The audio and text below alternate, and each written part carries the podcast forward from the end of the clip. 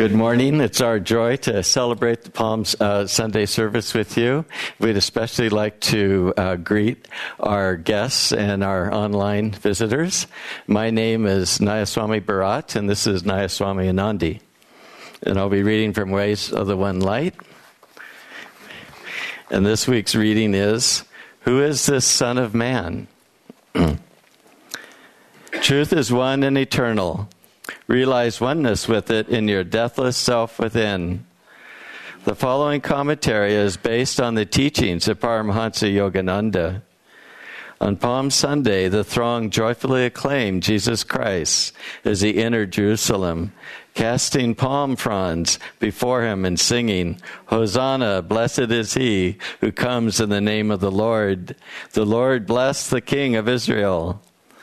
Jesus Christ had told the people, the Son of Man must be lifted up. His reference, so we are told, was to the mode of his impending crucifixion. Some persons on that occasion had asked, Who is this Son of Man? Was Jesus a human being merely?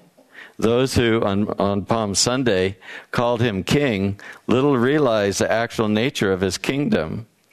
He was far more than what they imagined. Yes, of course, he ate, drank, walked, slept, and talked with others, like others.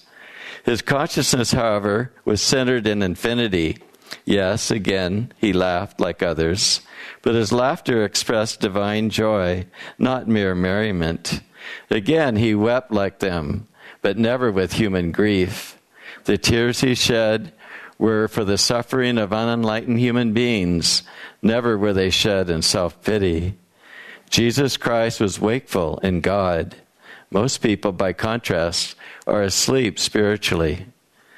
How strange to reflect that less than a week from that entry into Jerusalem, so joyfully acclaimed, he would be arrested, condemned, and crucified. Such is the bitter sweetness of human existence smiles of welcome one day, insults, even persecution the next. How few realize that Christ's suffering would not be for himself, but for people's ignorance, for those who had not yet understood the deeper reality that dwelt also in them. Everyone is born trailing clouds of glory, as the poet Wordsworth put it. Even the meanest beggar has lived a story or will eventually have lived it, more magnificent than the greatest epic ever written. In the Bhagavad Gita, this dichotomy between the Son of Man and the inner Son of God is beautifully described. Sri Krishna, representing God in human form, reveals his true nature in infinity. In the 11th chapter of that great scripture, his chief disciple Arjuna uh, exclaims, O infinite light, thy radiance spreading over the universe shines into the very darkest abyss. Thy voice overwhelms the roar of cosmic cataclysms. Lo, the myriad stars are thy diadem. Thy scepter radiates power everywhere. O immortal Brahman, Lord of all, again and again at thy feet of infinity, I lie in prostration before thee. Thus, through Holy Scripture, God has spoken to mankind. Om,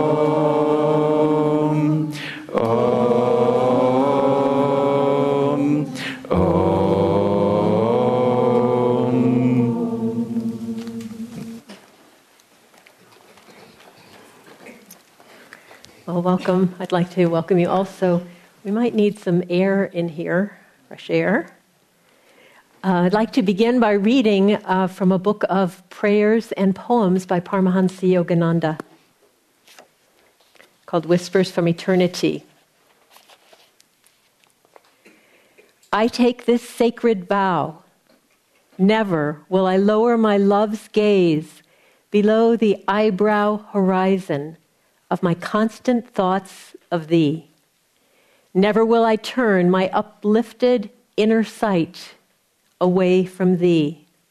Never will I let my mind dwell on anything that reminds me not of thee. I will court all dreams of noble achievement, those of love, kindness, and understanding, for they are thy dreams.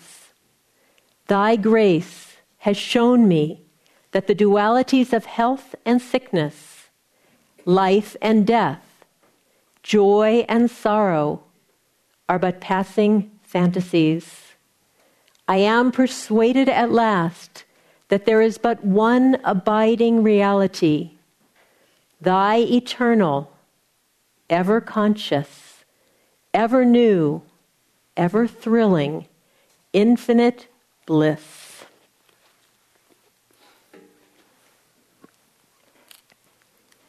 Well, that's a appropriate prayer for Palm Sunday.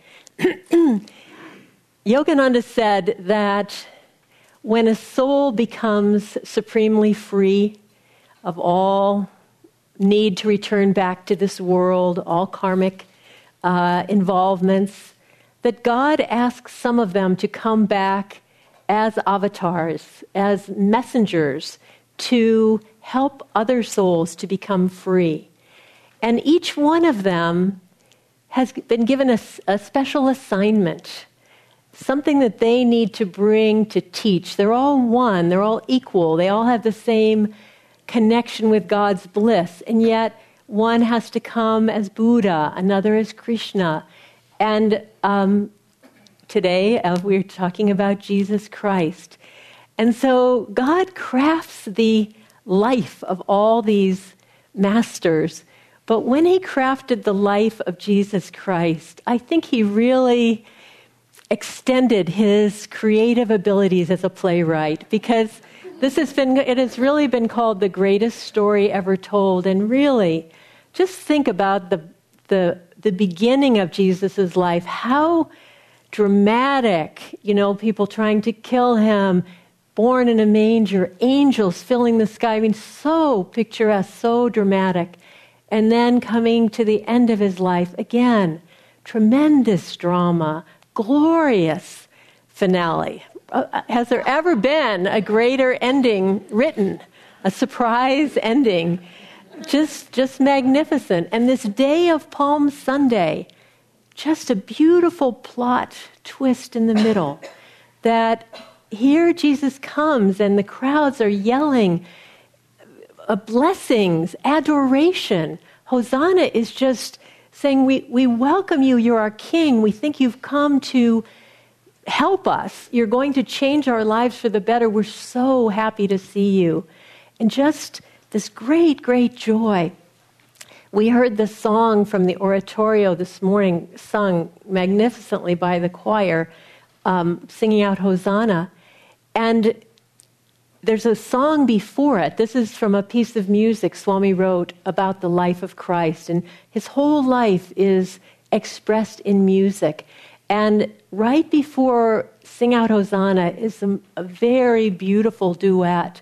And the lines are um, kind of to preview Palm Sunday. And the lines go, How few in that music could detect the sad note of approaching disaster, human destiny wrote. So here the crowd is cheering, throw, throwing palm fronds. Five days later, they're asking for Christ's crucifixion. They hate him. I like you. I hate you. This is wonderful. I want it. I don't want it. All this back and forth and back and forth. And in the middle of it all, knowing the whole story, Christ knew exactly what would happen in his life before he came. In the middle, he walks through it all. The crowds are cheering. He's centered in God. He's doing the will of his Father. The cheering, he, he rejoices in their happiness, but he knows where it's going. They take him to be crucified. He's in his center. He's with God. He's doing the will of his Father. He doesn't change. And Yogananda and the Indian teachings look at all great scriptures not, oh, this was a historical story of a great saint, but Christ was also living us.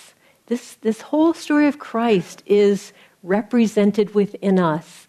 And Jesus was the Christ, the anointed of God. His consciousness was fully centered here.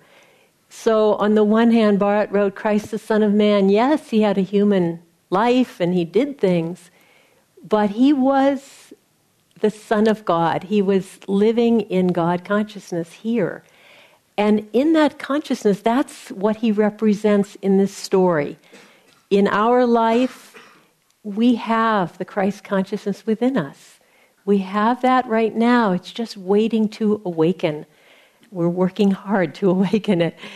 And then we have the crowds. Oh, we love you. Oh, we hate you. We know those crowds too, don't we? They're sort of familiar. They're the reactive process in our own consciousness. Oh, this is so wonderful. Oh, I hope this happens. Oh, not that. Oh, I hope that doesn't happen. And it's back and forth and back and forth, and we have opinions about this being good and that being bad. And yet, within us, we have that still place, that Christ consciousness. And so that is the message of Palm Sunday. How can we stay connected to the Christ? St. John um, of the Cross said, Live in this world as if only you and God exist. What did he mean by that? He didn't mean keep your eyes closed and push other people out of the way. He meant stay connected to God and see that everything that comes to you in life, the people who think you're the greatest, the people who sneer at you, the people who look at you disdainfully, it's all God coming to you. Why? To help you move toward a greater realization of your potential. That's what life is about. How can you discover who you really are? It may be through praise, it may be through blame, but that is the goal. So we're trying to tune into that, that everything and everyone that comes to us, it's all from God. So when we look at our life, everything that comes to us, we stub our toe, we win the lottery, people hate us. It doesn't, all these things, there, there are different ways we can react. We can decide, you know, when, when things are going well, when your meditations are going well, your body feels good, people are liking you, you never say, Why is this happening? You, you just go, This is great. This is the way life should be, you know? But when your meditations are dry and restless and your body is sick and people don't like you, you just say, why? Why? And so there's three different ways we can look at those times. Those are the times we ask the question. One is we can we can blame. We can say, well, this isn't right. You know, I must not be in tune, that's why I can't meditate. So we blame ourselves they are not very intelligent. That's why they don't appreciate me. We, bl- we blame others. You know, this should not be happening to me. So that's one. This shouldn't be happening. The other is we blame God. And I, I don't know about you, but I have met lots of people who've said to me, I must be a very bad person to have all these things happen to me. It's, it's very sad. You know, I must have done terrible things in my past life to have all this come to me. And that's not a useful way to look at things either. Okay? Blame is not useful. Um, deciding that God is, reven- is revenging himself on you for your evil behavior, that's not useful either. But the other is to say, everything that comes to me is attracted to me by my own soul by God within me. I am drawing these lessons not for my harm, not for my punishment, but that I may go more deeply into myself, that I may learn more about my potential, that I may grow in love, that I may grow in inner strength. All of this is for me.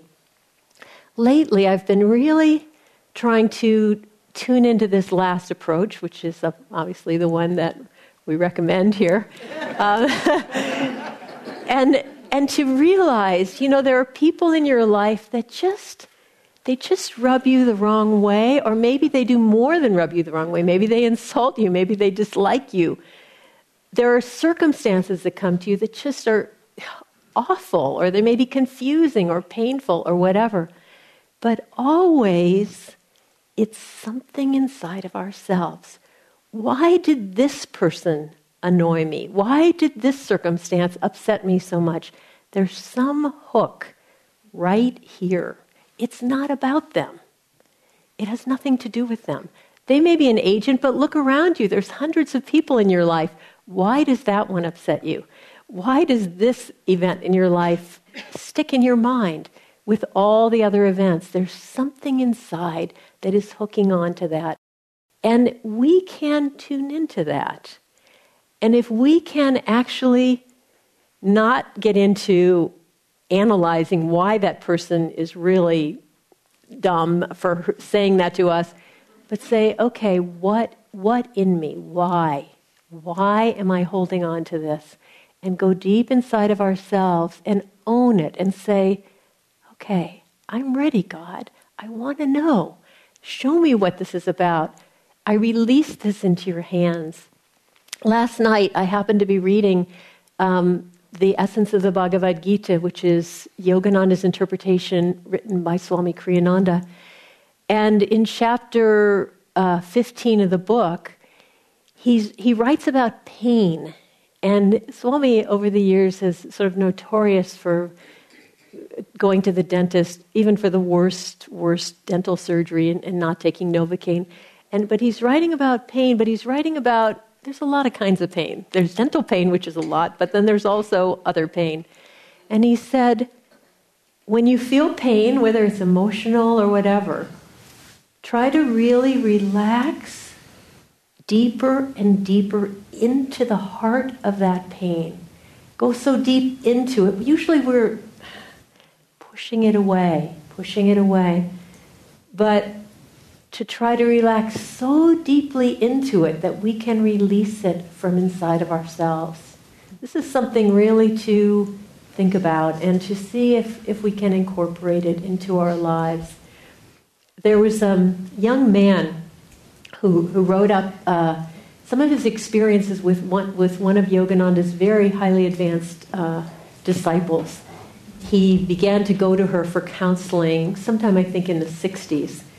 And so he, he saw her, they knew each other fairly well. He came to her regularly. And one time, and he was a devil, he was a disciple of Yogananda, and he was, you know, doing his best to be on the spiritual path. And so he came to her this time and he said, You know, I'm having this physical problem. And he said, I, I really resent it. I didn't, I'm doing everything right. I don't earn, I didn't deserve this. I don't own, you know, this is not, this is wrong, and I resent having it. And she just looked at him and she said, Oh, you resent it, do you? She said, This is very important. She said, When you resent something, you do not pay the karma for it. In other words, there's a lesson coming to you from everything that comes your way. When you resent it, you're essentially saying, No, I'm not paying the karma on this. And what happens? It comes back again and again because you haven't freed it. You haven't freed yourself from it. So it will keep coming to you until you can accept it gratefully, willingly. It's a powerful thing to think about because I'm sure we've all um, uh, erred on the other side. So just to say, okay, if this is coming to me, my assignment is to be able to accept it, to know that it's mine, and to be glad that I'm getting the opportunity to complete it. Swami Kriyananda once explained karma in a very beautiful way. He said that when we act, however we act, whatever we're doing all the time, we're creating karma, everything we do. Uh, we initiate a half circle by our action and by our attitude behind the action. If it was a generous action, that was one kind of energy. If it was a selfish action, it was another kind of energy. And that half circle must be completed in the way it was initiated. So whatever we've put out will come back to us. And that energy rests inside of ourselves, it waits inside of ourselves. And why is that? Is a form of exquisite torture or something? No. we don't learn otherwise. As Yogananda said in class, sitting here in Sunday service, we're all angels. I talk about this stuff, you listen to this stuff, we all go, absolutely, I, I totally believe this. But when it comes to the moment and we're face to face with something that's painful or confusing or whatever, we don't always remember it. So we have to learn from our experience. We can't just think we understand it, we learn from our experience. So those lessons come back to us out of love. We need to learn the lesson, and God's love sends it to us so we will be free. So, trying to tune into that Yogananda said something fascinating about karma. He said, when you look at your life, pay attention to what you emphasize about your life in your mind. Do you think to yourself, oh, I've made so many mistakes? Do you think to yourself, people have really treated me poorly in my life? I've never been, you know, I've never fully received the recognition I deserve, or whatever it is. Do you see the negative or do you see the positive? And to the extent that we see the negative, we attract it again. Interesting, which doesn't seem very good.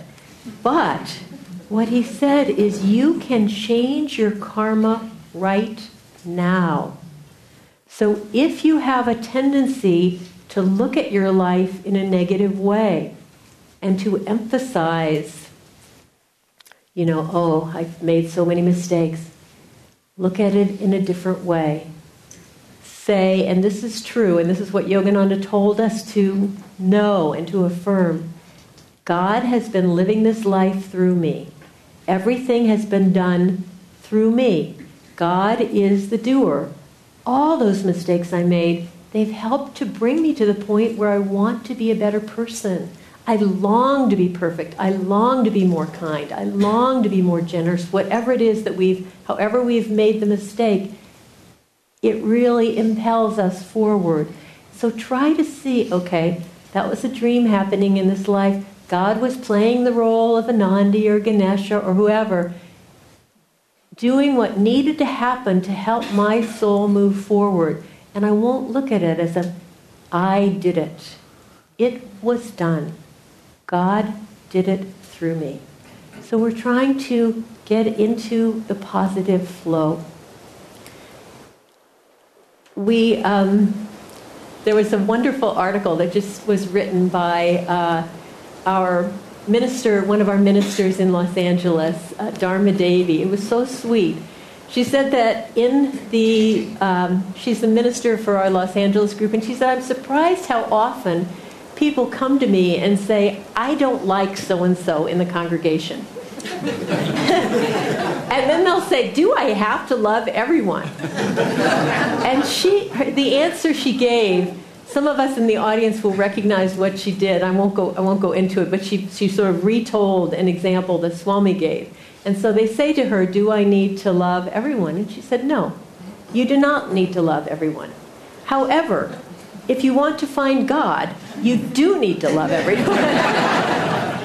so we want to understand that. Whoever has done whatever to us, we've got to be able to see God in that person if we want to know God. So, how can we do that? Um, a friend of mine, what was it? Oh, I know what I was going to say. Dana um, Dana Anderson, many of us know her. She's a really great artist who lives in our Italy community. And she um, had a commission for a big painting. And it was very helpful because she's a single mother and she needed that income.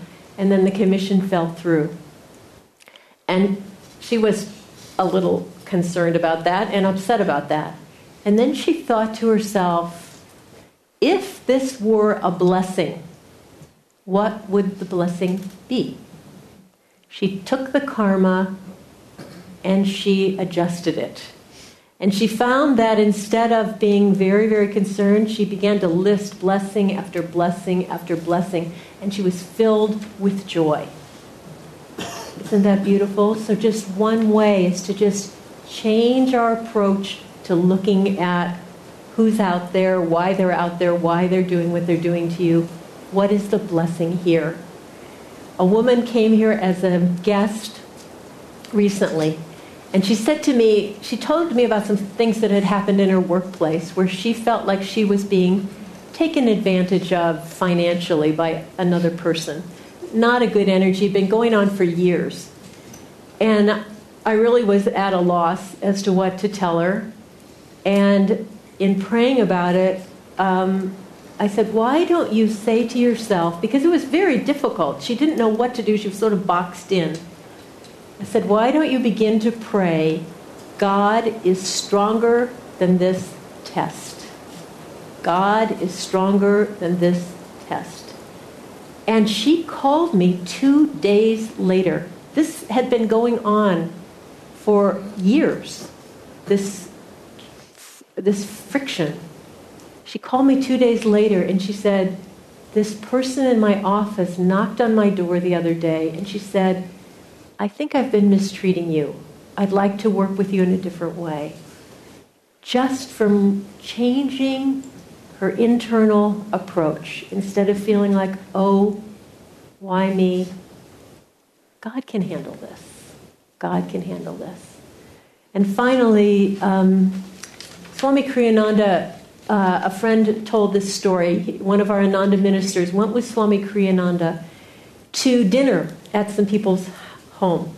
These people were friends of Ananda, not really seriously relate, uh, connected to Ananda. And they had an evening there. And when they were leaving the evening, this minister said to Swami, That was a really uncomfortable evening. The way those people treated you was really disrespectful. I, I felt really bad for you about how you were being treated.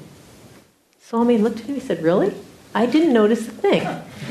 and then, the way Swami told it, he said, I realized that I hadn't been thinking about what was coming to me. I had only been thinking, how can I help these people? What do they need to hear? What was coming his way was unimportant. So, looking for the blessing. Where's the blessing in this situation? knowing that God is stronger than whatever can come your way, and looking for how, instead of what am I getting, what can I give? So I'd like to close by sharing with you something that I want to give us a chance to do together. Um, some of us in the room may, may have been at this class. We had a class for new members a few weeks ago.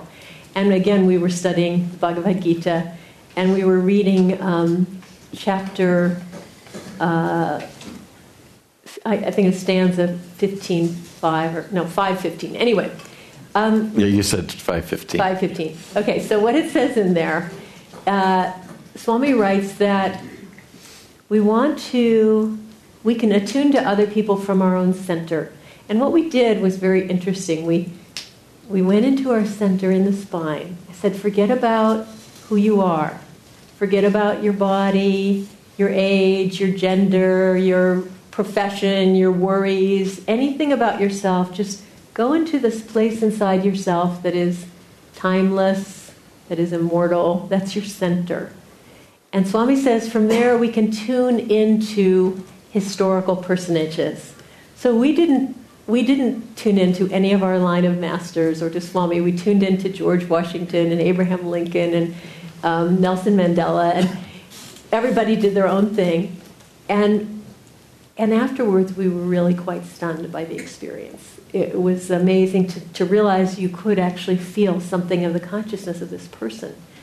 Well, naturally, the way to do that that is much more inspiring is to tune into the masters. Tune into Jesus. Tune into Yogananda. Now they they operate. Their center is everywhere. They are not centered in a human, in a personage, a historical personage. Their center is actually right inside of you. They're omnipresent. That's the definition of a master. So practice this, and we're going to end by doing this for just a few moments. To just close your eyes now. Sit up straight. And just relax inside yourself. And just let everything drop away that has any temporal aspect. And tune into your center and feel your connection there with your own highest self, your own deepest self. And feel as if you can also tune in there. You can tune to Jesus if that is your path. You can tune to Master if that is your path. And just feel your connection with that presence.